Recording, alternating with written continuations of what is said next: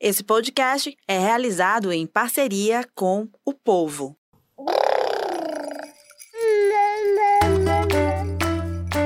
Você ouve agora o MamiCast, o seu podcast de maternidade com informação e leveza. MamiCasters, sejam muito bem-vindos ao MamiCast, o seu podcast de maternidade com informação e leveza, o primeiro podcast de maternidade do Ceará.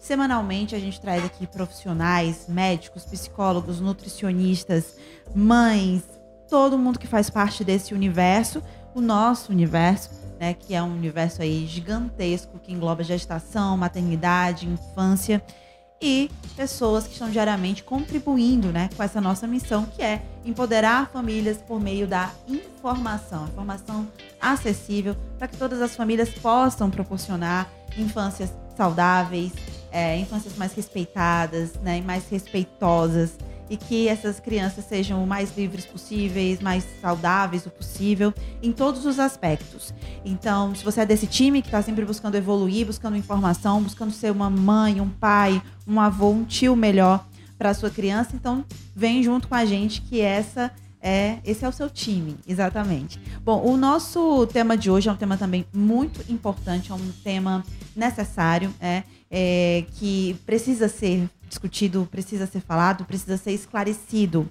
Há umas semanas atrás, há cerca de três semanas, né, no mês de julho, após passar uma cirurgia de endometriose em São Paulo, a cantora Anitta contou que tem passado momentos difíceis em seu pós-operatório, que ela chamou de insuportável. O episódio levantou novamente o debate sobre a importância do acesso ao diagnóstico da doença e ao tratamento da endometriose também, a discussão sobre o assunto. Por isso, pensando justamente em trazer luz, em acender essa questão, né, trazer, esclarecer sobre esse problema que é pouco falado, mas é muito comum. Eu converso hoje no Amicast com o Dr. Sidney Pierce. Ele é médico especialista em endometriose e é fundador do Núcleo de Endometriose e Cirurgia. E é com ele, portanto, que eu converso agora. A gente vai ter esse momento de tira dúvidas, de esclarecimentos, né, doutor Sidney? Já agradeço de antemão o seu tempo, que é muito precioso e é muito valioso também. Muito obrigada. Obrigado, Raquel Gomes. Obrigado, o povo, por esse convite e esse tema maravilhoso.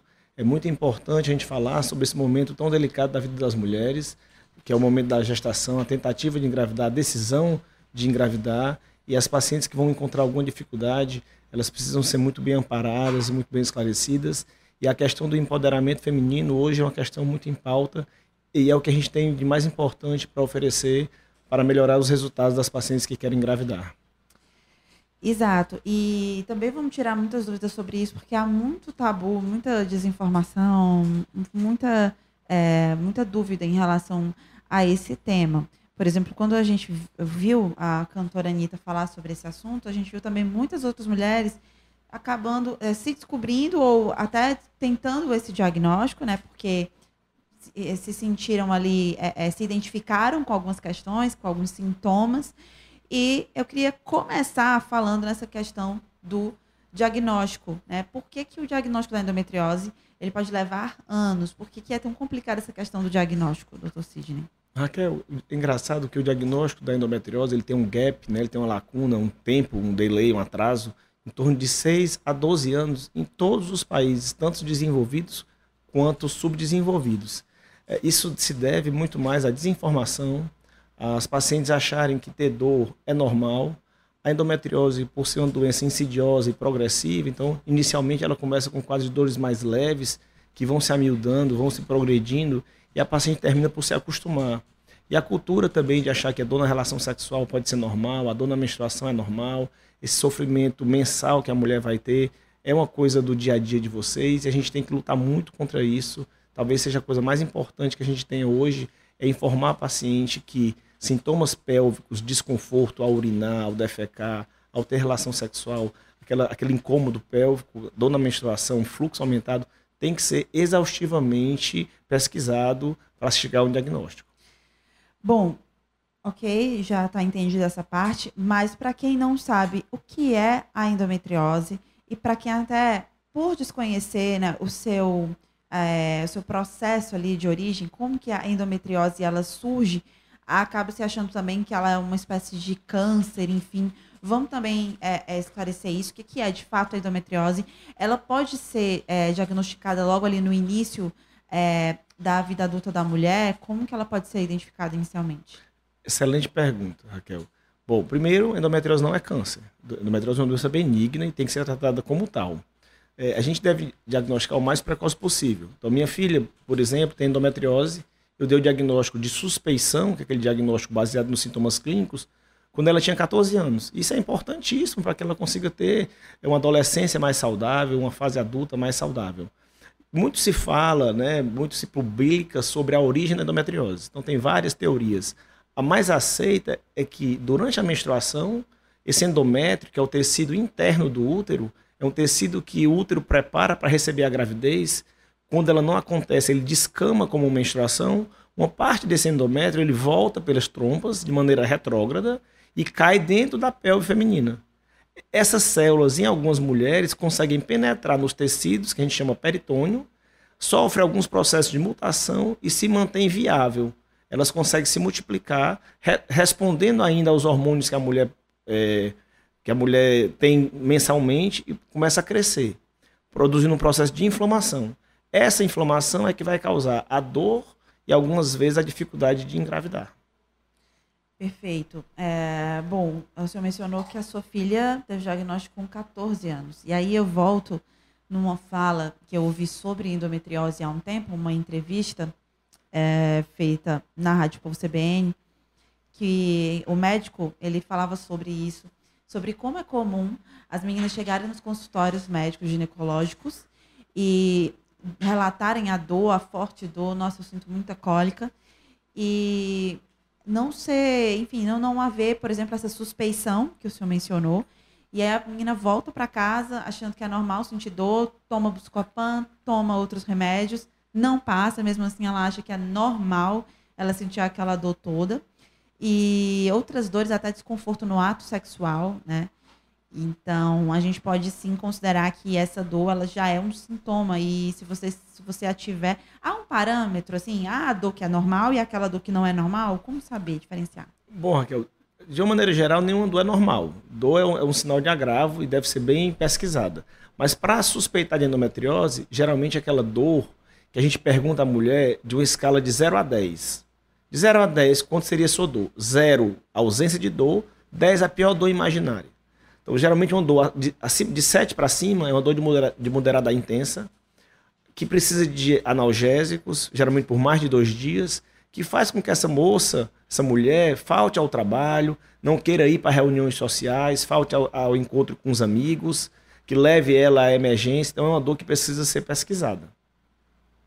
Muito bem. Então, é um ponto, um aspecto a ser considerado. Essa questão de sentir dor é normal, é uma questão cultural, é, histórica, né? As mulheres antigamente elas tinham isso, né, de que é, era normal, de que não era nada, e isso contribui muito para essa questão é, das dificuldades do diagnóstico, é, tem a relação. É, queria também que o senhor trouxesse um pouco sobre a evolução da endometriose ao longo dos anos, no sentido de é, estudos sobre, pesquisas, é, o que, que, se sabe hoje sobre a doença? Já se tem é, dados mais concretos ou ainda estamos nessa trajetória? Bom, Raquel, tem muito que se pesquisar. Endometriose, é, existem extensos artigos sobre, sobre endometriose, sobre várias coisas da, da parte de etiopatogenia, de como é que ela é formada. O que a gente tem hoje é que o, o mais aceito é a menstruação retrógrada, alterações é, de mutações nesse DNA do endométrio que são moduladas por alterações epigenéticas. O que é isso? É quando a paciente tem que o meio ambiente ele vai modificar a expressão da doença. Então é muito importante essa paciente com endometriose ela ser avaliada como um todo, de uma maneira holística. Então a mudança dos hábitos de vida, um sono, controle do estresse, uma boa alimentação, tudo isso vai contribuir para modular essa doença de uma forma positiva para que ela tenha uh, uma, uma doença mais branda ou de mais fácil controle. É, o senhor mencionou um aspecto importante que eu queria também trazer. A endometriose, ela é considerada uma doença da mulher moderna por quê? O que, que tem a ver? Explica para a gente essa questão do estresse. É, o diagnóstico da endometriose foi escrito por Simpson no século XIX, então não é tão antigo, mas já tem relatos né, de muito tempo atrás, papiros egípcios, da, das queixas de endometriose como, se, como um diagnóstico da doença. Então não é uma doença recente, é uma doença bem antiga. O que modificou nessa mulher é que de alguns anos para cá, essa mulher sai de casa, ela vai trabalhar, então ela, ela não consegue mais conviver com a dor. Uh, a mudança na alimentação, então, há, alguns anos se comia de uma maneira mais, uh, digamos, saudável, natural, com coisas que você tinha na sua própria horta. Hoje você se come muito industrializado, embutido. A maior parte da nossa alimentação ela é, é industrializada. As mulheres hoje demoram muito a ter filhos, então elas têm muito mais fluxo menstrual. E a própria gravidez, é, quando ela acontece, ela consegue proteger um pouco essa mulher. Porque um dos remédios que a gente utiliza para tratar a endometriose é a progesterona. Né?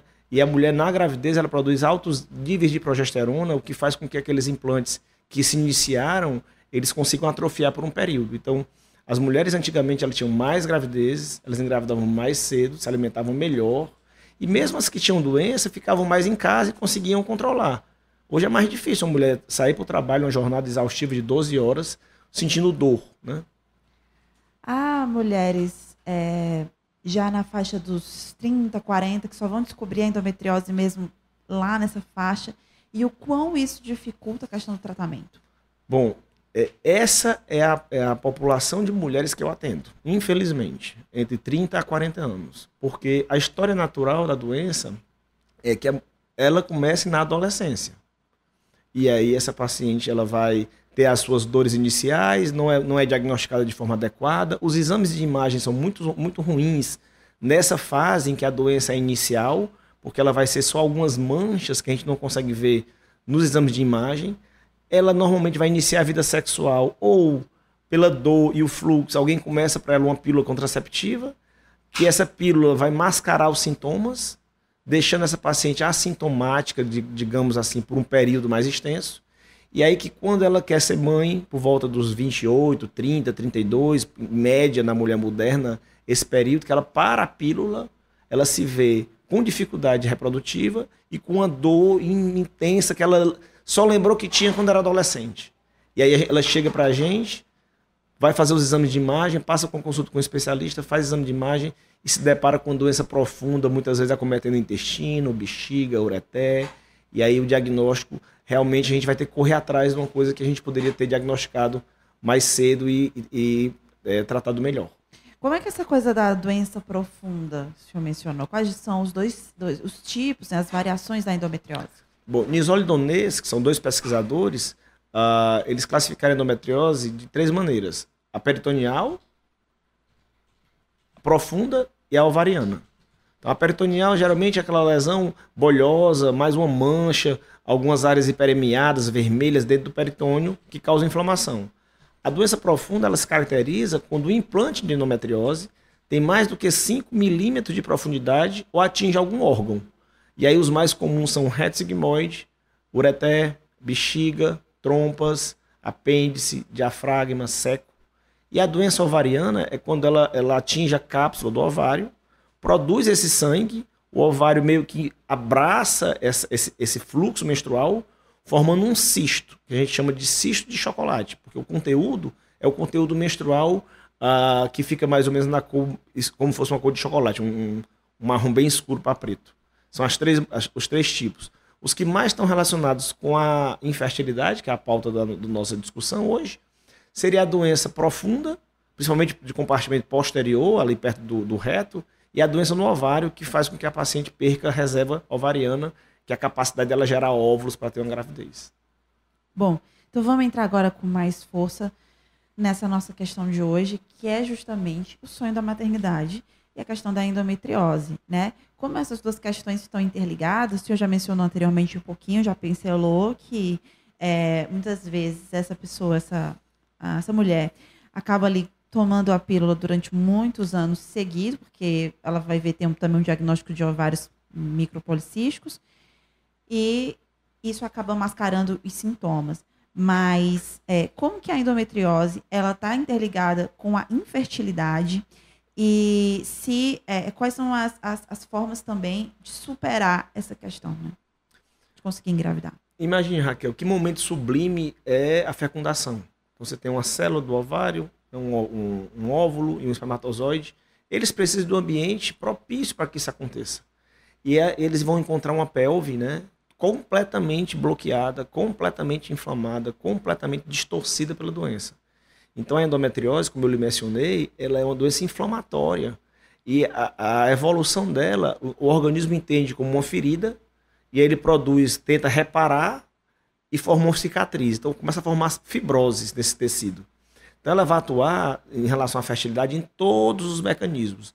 Ela atrapalha a qualidade do óvulo, ela atrapalha o transporte do, do espermatozoide dentro da trompa, ela causa modificações na sua anatomia da, da pelve da mulher, ela causa uma diminuição da reserva de ovário, ela causa distúrbios de implantação do, do, do endométrio, aumento das taxas de abortamento. Então, ela vai atrapalhar de uma maneira global a, a, a, paciente que quer ser mãe. E um assunto que não era pauta, mas que vale a pena a gente falar, existe uma doença semelhante à endometriose, que a gente conhece como adenomiose, que é quando o endométrio, que estaria dentro do útero, penetra por entre as fibras do miométrio, que é a parede do útero.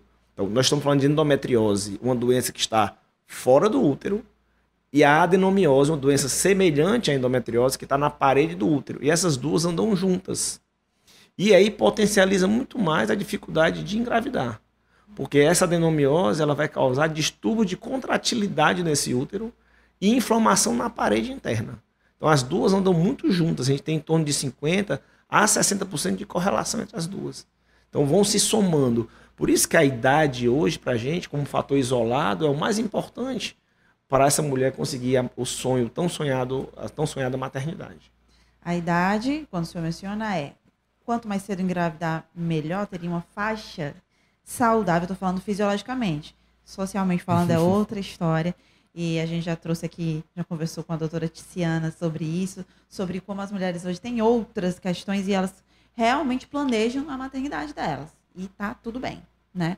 Mas a questão da idade é importante também pelo campo da saúde, né, doutor? Muito importante. É, assim, eu, nunca, eu sempre costumo falar com meus pacientes que eu nunca vou indicar gravidez para nenhuma paciente. Eu acho que a gravidez é um momento em que o casal, a mulher ou o casal, eles, eles, eles se preparam para isso. É claro que quanto mais cedo isso acontece, mais fácil para essa mulher engravidar, mais saudável ela vai estar frente à, à, gravidez. Mas assim, a gente conversa muito que até 30 anos, assim, o fator importante é a reserva. Então a mulher nasce com 400 mil óvulos que vão sendo gastos ao longo da sua vida. O homem, é, ele produz 40, 50 milhões de espermatozoides a cada dois, três dias. Então é um pouco injusto. A mulher tem um tempo para que isso aconteça. E o empoderamento é muito importante para essa tomada de decisão de quando ela vai querer.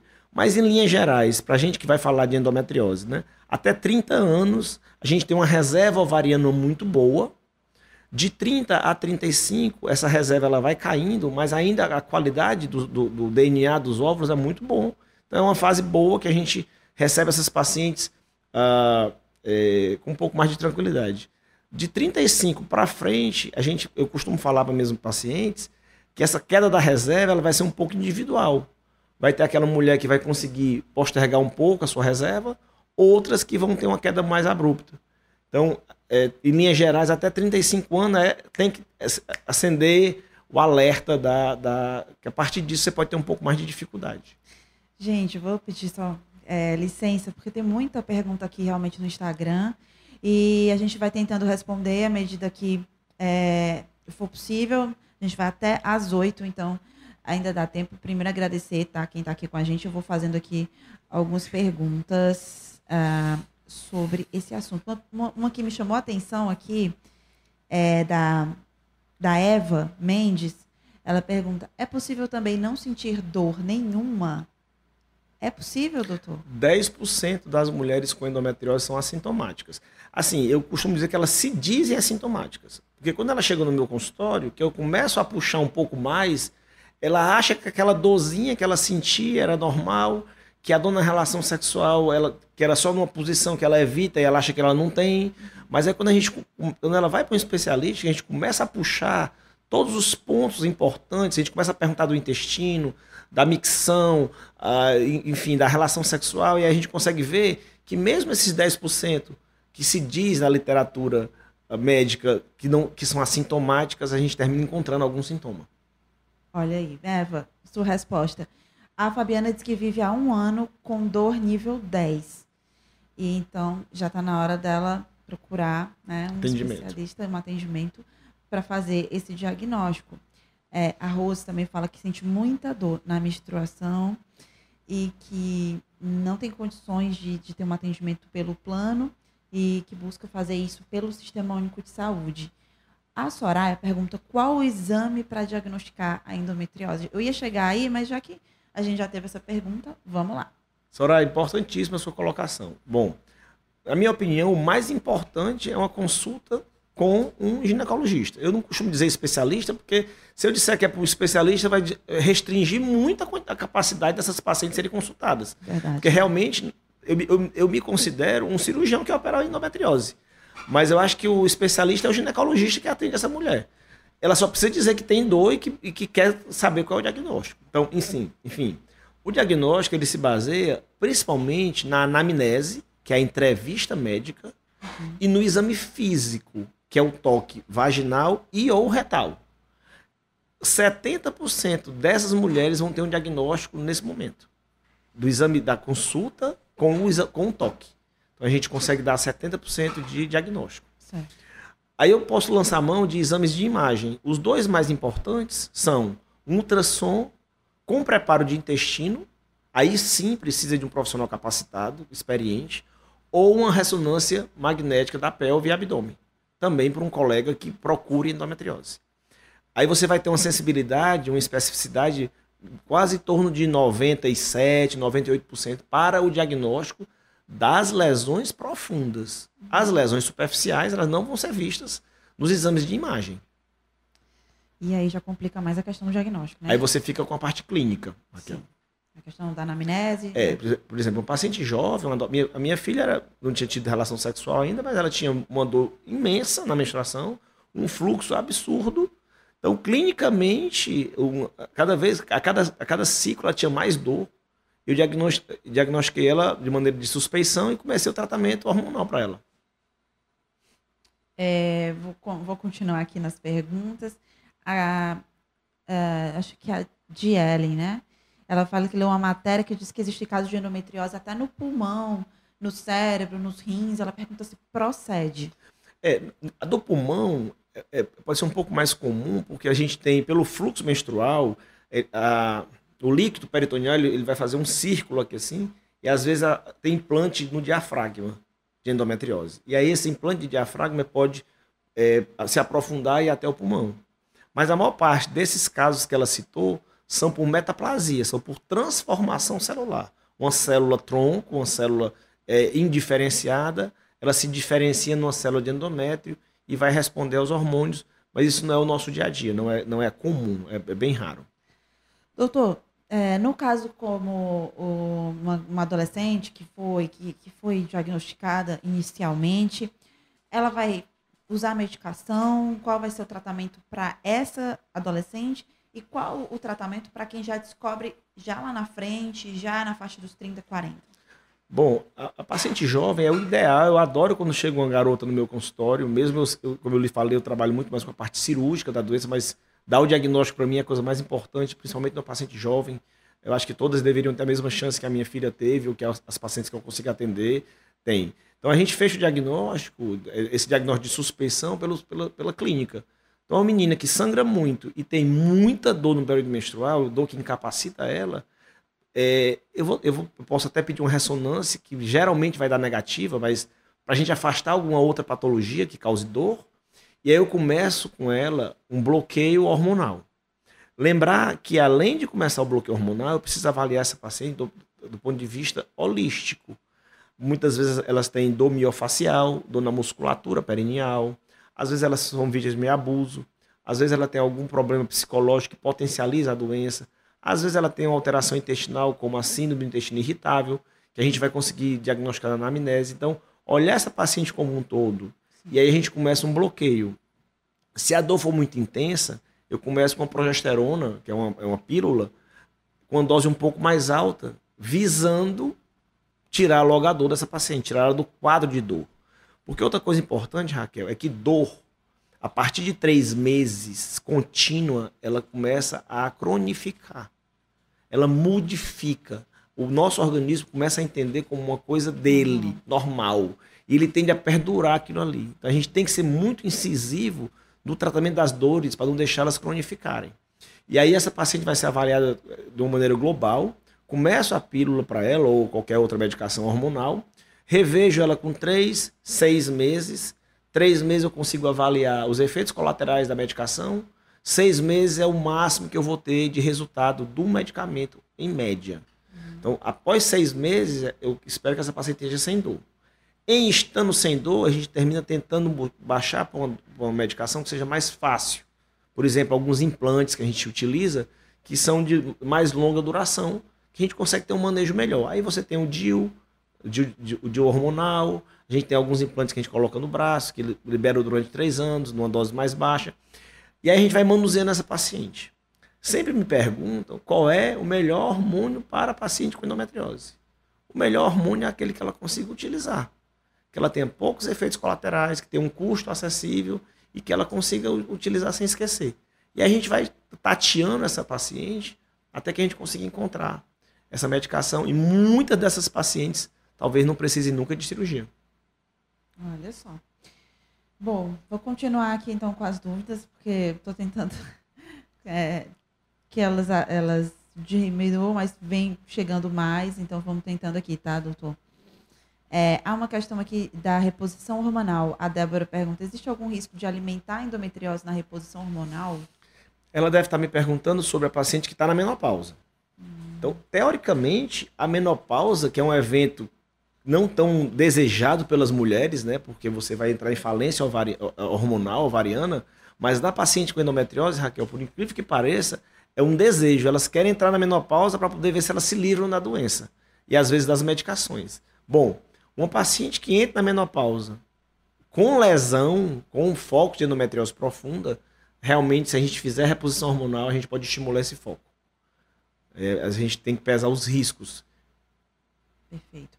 É, ainda sobre a nossa pauta, que é a questão da infertilidade e a endometriose, a paciente que teve endometriose e ela trata, né, fez o tratamento, é porque tem cura, doutor, a endometriose? Infelizmente, a gente não fala em cura da doença. Né? A gente ainda não se fala pela, pela teoria mais aceita, que é a de menstruação retrógrada. E mesmo assim, vamos imaginar uma mulher de 40 anos, 44 anos, que vai para uma cirurgia mais radical que eu tiro o útero, as lesões de endometriose profunda e deixo os ovários. A gente que vai operar, a gente faz a limpeza maior que a gente consegue. Mas como a endometriose é uma doença benigna, não se dá margem. Então a gente remove os focos na sua totalidade, mas sem uma margem.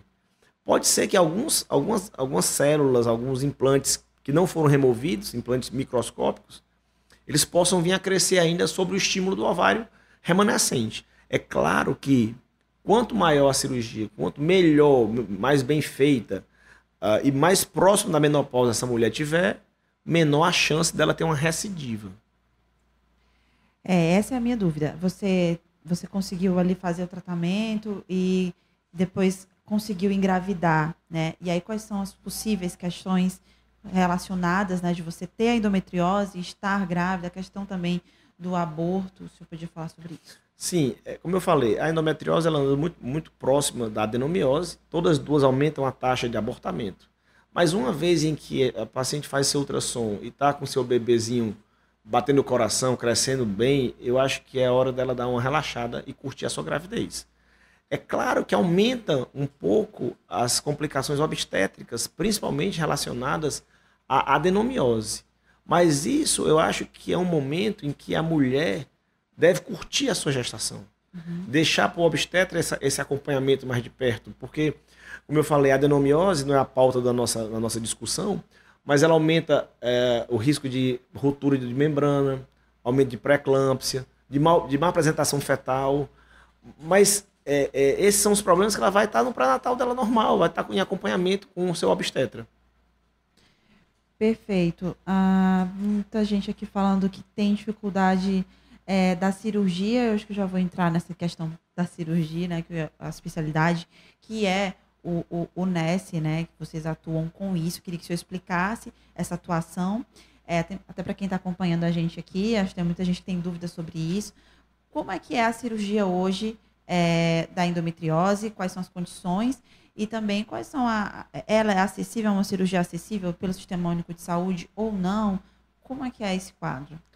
Raquel, infelizmente, a endometriose ainda precisa avançar muito nos tratamentos do Sistema Único de Saúde. É, é uma lástima, porque, na minha opinião, é uma doença, é um problema de saúde pública que deveria ser combatido de uma maneira muito forte pelas autoridades, pelos nossos políticos, mas falta sensibilização ainda uh, dos do, do, do nossos gestores. Né? Então, assim, quando indicada a cirurgia, uh, é uma cirurgia complexa. Por quê? Porque é uma cirurgia feita ou por laparoscopia. O que é laparoscopia? É uma cirurgia em que a gente faz pequenas incisões de 5 milímetros, entra-se com um gás e uma ótica, que essa ótica magnifica a imagem interna, e o cirurgião ele consegue remover as lesões de uma maneira menos invasiva possibilitando uma recuperação mais rápida e um menor dano à paciente, aos órgãos dessa paciente. Infelizmente, é uma cirurgia um pouco mais cara. Por quê? Porque esses, a equipe é especializada, é multidisciplinar, então tem que entrar vários cirurgiões, coloretais, digestivos, urologistas na equipe. Os materiais são descartáveis, então são, são pinças de, de. A gente trabalha com muita tecnologia, então é um pouco cara a cirurgia e também nós temos a, a, a cirurgia laparoscópica e a cirurgia robótica. A robótica é um, é um avanço da laparoscopia que, que a gente guarda para os casos mais complexos da doença. Então, o SUS ainda tem muita dificuldade de absorver essa, essa, esse tipo de, de tratamento. É, mas como que funciona as cirurgias no NES? Como é que vocês fazem esse atendimento? Há uma fila? O que, que acontece? O, o NES foi criado há 13 a 14 anos pela necessidade que nós tivemos de trabalhar com a doença. Então, sozinho não dá para atender. Então, a gente criou um núcleo de endometriose de cirurgia há 13, 14 anos. Uh, hoje nós temos mais de mil cirurgias de endometriose só de intestino realizadas, com uma equipe bem grande, com nutricionistas, psicólogos, radiologistas, e há mais ou menos um ano, um ano e, um ano e pouco, uh, tocado pela, por todo o contexto do nosso país, a pandemia, e cada vez mais pacientes de baixa renda chegando ao nosso consultório, a gente começou a tentar uma maneira de atendê-las. Tentei ir para Santa Casa de Fortaleza, um pouco difícil, não tem codificação pelo SUS. E a gente viu que dentro da nossa estrutura, que já existia, daria para absorver uma, alguns pacientes que não tinham que não tinham plano de saúde, que não tinham acesso à saúde suplementar. E aí nós criamos o projeto Nesse para Todas, que é um projeto inclusivo. A gente, a gente termina conseguindo baratear essas cirurgias através dos parceiros. Então, a Johnson Johnson, a nossa parceira, ela tem uma luta muito forte com as pacientes com endometriose. Então, a gente consegue bônus de material médico, a gente consegue subsídios para trabalhar com essa paciente. Ah, o hospital que a gente é conveniado, ele conseguiu para a gente um pacote melhor. E a gente termina conseguindo atender essas pacientes a, a um custo menor. Mas infelizmente ainda não é, não é sem custo, que seria o ideal para todas elas. Sem dúvida. É, algumas perguntas aqui sobre endometriose se desaparece na menopausa. A terceira pergunta que aparece desse, desse tipo, o senhor pode esclarecer? Claro. A endometriose é uma doença ginecológica hormônio dependente. Então, o foco de, de, do endométrio, né, o endométrio ectópico, aquele foco de endometriose, ele necessita do estrógeno que é o hormônio produzido pelo ovário, para estimular a doença. Então, uma mulher que está no seu MENAC, né, no período reprodutivo, ela vai ter aí 250, 500, 700 de estrógeno. A paciente na menopausa, isso vai para 10, 15, é, fica muito pouco. Então, essa quantidade de estradiol é insuficiente em, algumas, em alguns casos para estimular os focos. Mas a doença, Raquel, ela, ela, ela, ela é ardilosa. Então, o, o foco de endometriose, ele possui uma enzima chamada aromatase, que consegue converter hormônio masculino produzido pelas pacientes na menopausa em estrógeno. Então, em alguns casos, essa paciente ela consegue esse, esse foco consegue ainda produzir o próprio hormônio. Olha só, então está respondida aí a questão. É, isso tem a ver com uma dúvida minha também, que era a seguinte, é, a, o senhor mencionou que a endometriose é uma doença né, que não é um câncer, né, então é uma doença benigna, mas é, conviver com a endometriose em si já é um sofrimento gigantesco, né? No seu consultório, o que o senhor percebe assim, diariamente né, de mulheres que convivem com a endometriose, que acabam deixando para lá e acabam desistindo do diagnóstico? É, como é que é a vida dessas mulheres? Raquel, é, se eu pudesse é, resumir mais ou menos essa sua pergunta, eu diria que a endometriose é uma doença que rouba os sonhos. Ela rouba o sonho daquela jovem de ter uma carreira brilhante, quando ela frustra o estudo porque ela não consegue estudar porque ela tem dor. Ela rouba os sonhos de uma mulher constituir uma família e ter uma vida sexual plena porque ela tem dor na relação sexual. E ela frustra a gravidez no momento em que essa paciente quer engravidar e aí tem dificuldade, vai ter que lançar mão de quebrar todos os seus tabus mentais para se submeter a um tratamento de fertilização. E muitas vezes a gente termina uma paciente mais com mais idade ou sem óvulo, oferecendo óvulo doação, é outro tabu para essa paciente, outro paradigma que ela tem que, que, que, que quebrar. Quando ela imaginava que quando encontrasse uma pessoa bacana, ia conseguir construir sua família de uma maneira tranquila. Então é uma doença que rouba os sonhos. Eu, eu, eu, eu falo que assim, você tem um consultório que você tem que ter um lencinho aqui na mesa, é muito difícil.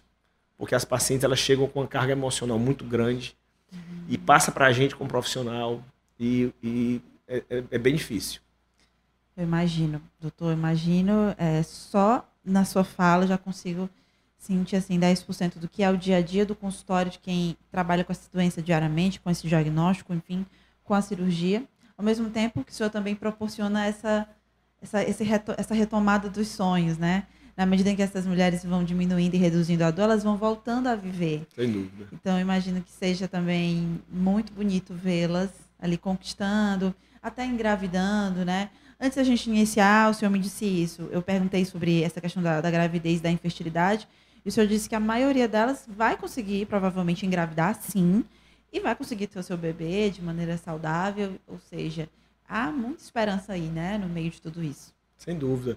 Uh, só para lhe dar um número, hoje nós temos 7 milhões de mulheres no Brasil com endometriose. É muita gente. E essas pacientes vão estar engravidando. A semana passada a gente desmarcou uma cirurgia porque a paciente ligou, ó, oh, tô grávida. Que maravilha. Uhum. Então, mesmo a paciente que ia para uma sala cirúrgica com doença profunda, então elas conseguem engravidar. Uhum. Uh, o que eu estava lhe dizendo, a endometriose ela vai se somar a outros fatores, né? Uhum. Por exemplo, o fator tubário é muito importante. Então, uma mulher que tem muito mais tempo, mais idade, ela está muito mais sujeita a alguns períodos de infecção na trompa. Então, às vezes, uma trompa que está um pouco obstruída, a própria endometriose inflama essa trompa, a, reserva ovariana cai, a qualidade ossitária cai. Então, alguns fatores vão estar se contribuindo para isso. E um alento. A gente fala muito sobre infertilidade, infertilidade, mas paciente com endometriose, ela tem uma taxa de gravidez por fertilização em torno de 50% a 60%. E também ela tem uma taxa de gravidez pós-cirurgia em torno de 50% a 60%. Então, não é o fim do mundo. A gente vai ter uma grande taxa de gravidez nessas pacientes. Quando eu junto cirurgia e, FIV, fertilização in vitro, que é aquele bebê que faz na clínica, você chega a quase 80%. Uhum. Então, assim, eu acho que uh, tem que se empoderar realmente, tem que ir atrás do seu diagnóstico, buscar o seu tratamento. É, perfeito. Bom, vou, vou trazer aqui daqui a pouco outras, outras dúvidas, outros casos. Tem gente trazendo os seus casos específicos, né? Tem gente dizendo que o senhor recuperou a vida de muitas delas, né? Isso é muito bonito. Ah, e tem os termos aqui, deixa eu só me aproximar um pouco mais aqui da tela. A Fabiana. Muita gente falando sobre a adenomiose, eu acho que já está ficando mais conhecida, né, Sim. doutor? À medida que elas duas estão muito ligadas, né? é, a Cíntia também. E, bom, vamos falar aqui então agora sobre o perfil, então, dessas mulheres com endometriose. Há um perfil, é possível traçar esse perfil ou não? Já que a gente falou de 7 milhões de mulheres, ou seja, né, tá mais ou menos ali uma proporção de 1 a cada 10 mulheres no Brasil tem a doença. E é possível a gente traçar esse perfil, até um perfil socioeconômico ou não? Elas estão ela é uma doença que ela não escolhe nada, nem idade, nem classe social, nem nada. Bom, essa sua pergunta é muito interessante. Uh, geralmente são meninas que menstruaram muito cedo, porque tiveram ciclos é, muitos ciclos de, de, de, de, menstruação, pacientes que não usam contraceptivo, uh, muitas delas a gente vê no consultório pacientes mais magras, pacientes que uh, chegam para a gente com um pouco mais de idade, de 30 a 40 anos. O nível, ela vai atingir todas as idades, mas as pacientes que têm um, um nível socioeconômico às vezes um pouco maior, elas tardam mais a engravidar, e aí por isso elas vão chegar no nosso consultório com, com doença, mas ela, a doença vai atingir as mulheres de uma maneira geral, tá? É, o que mais eu poderia lhe dizer? Ah, nós temos, não é que, que a, o, o, perfil psicológico da mulher causa endometriose, mas a gente tem em torno de 50% de morbidade psiquiátrica nas pacientes com endometriose. Quais sejam ansiedade e depressão. Não é que a paciente ansiosa e deprimida ela, ela vai causar endometriose, mas a doença ao longo do tempo ela vai causar uma ansiedade. Ela, você imagine você se preparar para um show, uma festa e na véspera você descobrir que vai menstruar e não vai poder ir porque não vai aguentar. Então isso cronicamente durante a sua vida vai, vai, vai modificando o seu, seu perfil psicológico. Então a gente tem uma associação de ansiedade, depressão nessas pacientes e, e a gente vê isso muito frequentemente no consultório.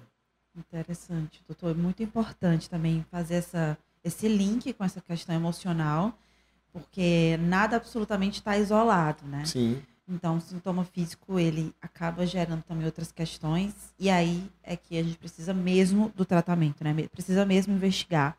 Eu tenho aqui, quando eu estou ouvindo todas as suas falas, estou passando o filme aqui na minha cabeça, quantidade de, de mulheres, de amigas, amigas próximas que eu vejo e que agora está me acendendo essa, essa luzinha, mas assim, a gente vê muito na rede social alguém que está tá sempre é, limitando a vida por conta do, do, ciclo menstrual. Então, eu tenho amigas que sempre, ah, nossa, que, que postam até, né? Nossa, devia ser proibido trabalhar quando está quando o ciclo tá, quando tá menstruada. Isso porque essa, essa pessoa deve realmente sofrer muito durante a menstruação. Então, é, e acha que normal, mas não é. Por exemplo, eu não acho normal, porque eu nunca tive essas dores profundas, então eu fico realmente pensando, nossa, mas o que acontece ali, né? Falta uma investigação mais profunda, falta um olhar médico adequado, o que que falta ali, na sua opinião, na sua avaliação de especialista, né? Há uma junção de fatores, é, há aquela pessoa que falta, ela está mal informada mesmo, ela não, não vai investigar a endometriose em si, e o profissional que ali no, no, ao receber um adolescente já não não se é, aprofunda. É, eu acho que é multifatorial, mas assim o que mais me impacta realmente é o, é o, é o ginecologista, é o, é o, médico de uma maneira geral, uhum. que a, hoje mudou um pouco. A gente já tem hoje aqui no Ceará a gente está aí há uns 14 anos dando palestra ou indo para congresso, puxando esse assunto e falando na rede social, hoje o seu, o seu trabalho maravilhoso de informação para essas pacientes, uhum. mas ainda os colegas têm dificuldade de diagnosticar uma paciente que chega dizendo que tem dor, e às vezes até de perguntar essa dor. Então muitas pacientes chegam e dizem, doutor, eu tenho endometriose, me investiga. Ele, não, você não tem, eu tenho. E aí pede o exame e chega para mostrar para ele, ó, oh, tá aqui meu, meu exame que eu tenho endometriose. Então, eu acho que o profissional médico ele tem que estar melhor capacitado, todo o sistema de saúde, a, enferme, a enfermagem tem, tem que estar capacitado para receber essa paciente e levantar essa suspeita da doença. E a mulher também, junto com a sua família, o seu esposo, o seu namorado, enfim, toda a família, a mãe, é, tem um olhar para essa, essa mulher de que não é normal sentir dor. Né? Eu atendi uma, uma, é, uma mãe com uma filha, uma filha jovem, e a mãe dizendo que ela tinha muita dor, muito fluxo, e eu disse, ela tem endometriose, fiz os exames e tal, tal. Mas, doutor, eu não queria, eu queria usar hormônio na minha filha. Eu digo, você quer que ela fique sentindo dor? Ela disse, mas doutor, mas uma hormônio, minha, minha, é, é, não é normal ficar tomando período. A senhora sentia dor? Ela disse, ela sentia muita dor, sangrava muito. E você quer que sua filha tenha vida igual a que a senhora teve? Por, pelo tabu de não, de não bloquear? Então, se você tem um fluxo intenso, eu não sou contra, Raquel, eu não sou contra uma mulher menstruada, de forma nenhuma desde que isso não cause nenhum inconveniente. Uhum. Desde que seja uma coisa normal, tranquila, que seja uma coisa fisiológica, que até acenda para ela que está tudo bem com ela, é, que ela não está grávida, enfim. Eu acho que é, que é positivo. Sim. Mas você vai ter 10% de mulheres que isso não vai ser bacana. Que ela vai ter dor, que vai sujar a roupa, que ela vai ter que usar preto, que ela vai ter que sair de casa com um absorvente noturno, vai ter que usar um, OB e um absorvente, ainda assim vai se sujar, uhum. que ela vai desmarcar uma reunião, enfim, que ela vai estar estressada no dia do trabalho, ninguém vai saber por quê, ninguém vai olhar para aquela mulher entendendo que ela está que ela tá doente. Uhum. Né? Então, essas mulheres elas precisam bloquear, a, a, a, infelizmente, a menstruação, que é, não, é, não é normal para elas, e ser avaliada com, com exames de imagem sistematicamente, porque mesmo sem dor, mesmo tomando remédio, a doença às vezes cresce. E a gente não pode perder o time de intervir. Perfeito. Bom, a Cíntia fala que tem dois filhos e só quer parar de sofrer para terminar a faculdade. Então, é sobre isso, né? Sobre isso que a gente está falando aqui, sobre recuperar os sonhos, né? Sim. Que a gente falou. É, espero que, que ela, após toda essa chuva de conhecimento de hoje também se aprofunde um pouco mais na questão do tratamento também. É, também muitas pessoas aqui falando que têm vontade de fazer a cirurgia, que, tem, que tem, precisam fazer a cirurgia, né? É, a Jéssica, que o emocional está presente a todo momento. A questão genética, até que ponto que ela, ela está presente na endometriose? É, é, muito preponderante. Então a gente tem hoje em torno, eu acredito que até um pouco mais, mas a literatura mostra em torno de 30% de transmissão vertical. Então, por exemplo, você tem, é, a sua mãe tem endometriose, você vai ter uma chance de 30% de ter também. Eu acredito que é um pouco mais, não sei se a minha amostra é viciada, mas no consultório a gente termina vendo isso com muito mais frequência, entre irmãs, então é muito, é muito frequente essa predisposição genética. Então, se você tem ali alguém na família, já acende o alerta, isso. né? É, para essa questão. Bom, há, há muitas perguntas e o nosso tempo está quase acabando, mas eu queria entrar também em algumas outras questões. Primeiro, fazer um resumão aqui mesmo da questão dos sintomas, porque a gente mencionou, eu mencionei dois no início, até quando eu falei aqui nos stories, falei de dois principais, mas aí ao longo do programa eu fui notando que existem outros. Então, além da questão da dor, cólica menstrual ser muito maior do que o normal. Fluxo também, né, doutor? Fluxo também pode ser um bom indício. Se Sim. o seu fluxo ele é fora do normal, é, já acende também essa questão do. acende a suspeita. Dor no ato sexual, né? É, tem, tem, eu já ouvi relatos de gente que sente muita dor, uma dor insuportável no ato sexual. É, já também é um ponto para ser investigado, né? Quais são os outros, se é que há outros? Bom, é, isso é muito importante. A gente geralmente cita seis para a pessoa lembrar, né? A, a, dor na menstruação, numa escala visual analógica acima de 7 ou que necessite de medicação, tá? Esse é o principal, para acender essa luz.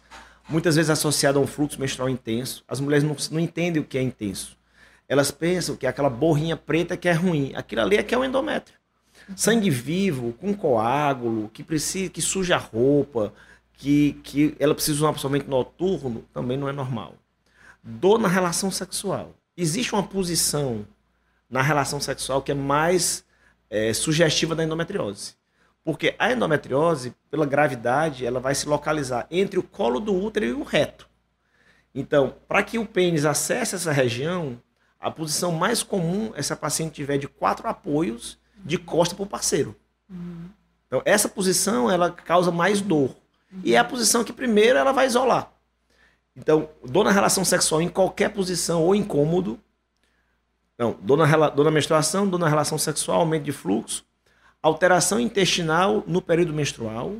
Não é aquela diarreia que as mulheres geralmente reclamam. É dor para defecar no período menstrual, porque tem um nódulo no reto dor para alteração urinária no período menstrual, então dor para encher a bexiga ou para esvaziar a bexiga, ou aquela sensação de irritação da bexiga, dor pélvica crônica, então dor na pelve que dure mais do que 3 a 6 meses, e infertilidade. Infertilidade, conceitualmente, quando um casal que mantém relações sexuais regulares, duas a três por semana, durante um período de um ano, não consegue engravidar. Então seriam esses seis sintomas: dor na menstruação, dor na relação sexual, alteração intestinal na menstruação, alteração urinária na menstruação, infertilidade e dor pélvica crônica. Perfeito.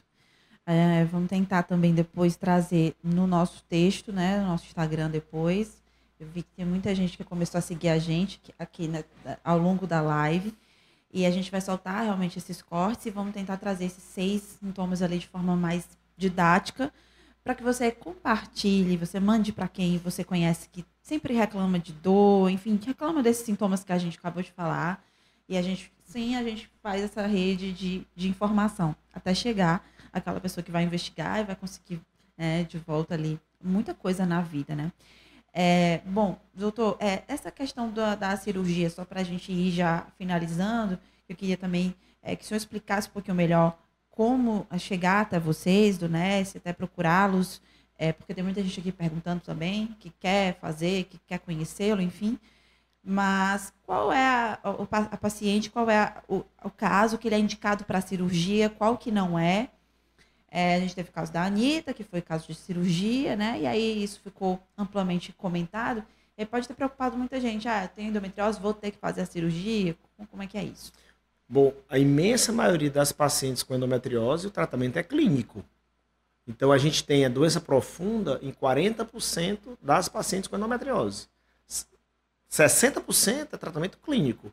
Dessas 40, ainda uma boa parte é tratamento clínico. Então, respondendo sua pergunta, qual é a paciente que precisa de cirurgia? Aquela paciente que tem uma dor incapacitante, uma dor intensa, que a gente não consegue melhorar com tratamento, tratamento hormonal, tratamento de acupuntura, fisioterápico, psicológico, neuromodulação, paciente que tem dor, paciente infértil, paciente que não consegue engravidar, principalmente aquelas que têm falha de fertilização, uhum. e paciente que tem algumas lesões determinadas que causam risco para a saúde dela. Por exemplo, uma lesão que está cometendo ureter, que é onde passa o xixi. Se a endometriose ela pinça esse ureter, a urina vai voltar para o rim e de uma maneira silenciosa e crônica, ela pode perder a função desse rim. Então essa paciente tem que operar. As lesões de bexiga extensa, que causam muita dor, lesões que estão no apêndice e na válvula ileocecal, que podem ser suspeitas de, de câncer, a gente tem que remover. Lesões do intestino, do reto sigmoide, que são obliterantes, que são estenosantes, que estão fechando a luz do reto, precisam se operar. Mas esses casos que eu falei não são os mais comuns. Então, seria mais. As, quem, é, quem é que a gente mais opera? A paciente que é infértil e tem dor. Essa vai melhorar. Ela vai ter uma taxa de gravidez aumentada em torno de 50% e vai ter uma melhora clínica da dor em 80% dos casos. Então, essa paciente é o paciente do perfil ideal para a cirurgia. Perfeito. Ah, a Jéssica falou aqui um assunto que a gente comentou foi e ela traz aqui com mais força, que é a questão da, das pessoas, a percepção da sociedade perante a doença, né? E aí ela fala: o que dói mais são as pessoas mais próximas falarem sem saber, ao menos conhecer a doença, e nos dizem que é frescura, né? E dizem que é psicológico é, e que eu não sinto nada. Isso dói muito em não ter o apoio da própria família. Então, também é outro motivo para a gente é, é, falar, né? Vocês têm um mês também já voltado para a endometriose assim, aos poucos, é, o assunto vai ganhando a importância que merece, né, doutor? Mas ainda está bem devagar, né? Sem dúvida. É, é, isso que ela falou, a Jéssica, é muito importante, porque existe um estigma da paciente de endometriose. Inclusive, eu escuto muito, até dos colegas, assim, ah, a paciente é muito difícil, a paciente é, não fica boa, a paciente reclama muito, tem muita dor. Eu amo as pacientes com endometriose, porque elas precisam da gente. Uhum. E a gente tem como ajudar isso aí, tem como mudar tem que se criar um ambiente empático de acolhimento, tem que ter um, um serviço multidisciplinar para que essa paciente seja acolhida por um psicólogo, pelo digestivo. A gente tem que atender essa paciente de uma maneira holística. E elas ficam extremamente gratas quando elas, são, elas encontram um ambiente acolhedor. Perfeito, doutor. Bom, é, Sandra, a Jane, que tinha endometriose nos dois uréteres, né? É, a Érica aqui com a gente. Bom, eu vou agradecer então o pessoal que ficou com a gente aqui na live. Infelizmente o nosso tempo está acabando, mas eu acredito que a gente tenha conseguido responder muitas dúvidas. Foi muito positivo, acabou ficando assim um tira dúvidas mesmo. É, esclarecendo, né, doutor Sidney, eu acho que o mais importante é isso. Eu queria só que o senhor trouxesse aí os, da, é, é realmente as informações do, do NES e também da sua atuação, de como que pode, podem encontrá-lo para obter informações, uma consulta, é, um, um, um, diagnóstico, enfim, como que elas chegam até o senhor? Bom, como eu falei, o NES foi criado há 13 anos, eu tenho uma sede no BS Design, a gente tem uma outra sede lá na Autoclínica Sul, que é onde a gente atende o, o projeto para todas. Eu faço também atendimento em Juazeiro, aí e estamos planejando uh, uma sede em Teresina. As pacientes podem me buscar através do meu site, né, www.drsidneypiace.med.br ou no Instagram também elas podem encontrar o atendimento. Perfeito, então a gente vai fechando aqui a nossa live, o nosso tema de hoje foi importantíssimo. Foi muito leve, apesar da gente estar tratando de um assunto que é pesado e que traz tanta dor, né? Remete a muita dor, mas a gente falou também sobre esperança. Então, como é que é a esperança? É buscar a informação e buscar o atendimento e o diagnóstico e assim retomar a sua vida aos poucos. Então, doutor Sidney, muito obrigada, né? mais uma vez agradecer nesse tempo que foi precioso. Dizer também que a gente vai divulgar e quem quiser, quem não, não acompanhou a live completa, perdeu, quer passar para um amigo ou amiga para conhecer mais sobre a doença, compartilha a nossa live no Instagram, compartilha a live no YouTube, você vai lá no canal do Povo Online, na nossa playlist do MamiCast, tem acesso a todos os episódios, inclusive esse, tá? E estamos também no Deezer, no Spotify e nos agregadores de podcast, o seu preferido, que for mais fácil para você. Doutor Sidney Pierce, muito obrigada pela sua participação com a gente. Eu que agradeço, foi maravilhoso conversar com você. Bom, você que acompanhou com a gente, já agradeci. Agradeci quem ficou com a gente aqui na live do Facebook, nas lives do Facebook e também do YouTube tá? Agradecer a equipe e também o apoio, né? A Kelly Alves aqui comigo na técnica. A, o grupo de comunicação Povo, que é nosso parceiro e que é, é, dá também o apoio aqui ao episódio e ao MamiCast.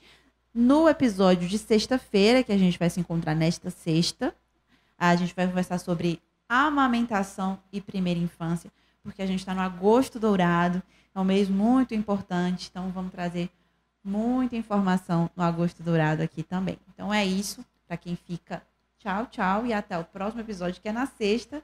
Avisa aí as amigas, né? Quem está aí nesse universo da amamentação vai entrar. E doutor Sidney, mais uma vez, boa noite e até um próximo, uma próxima oportunidade. Tchau, Obrigado. tchau. Você ouviu o MamiCast, o seu podcast de maternidade com informação e leveza.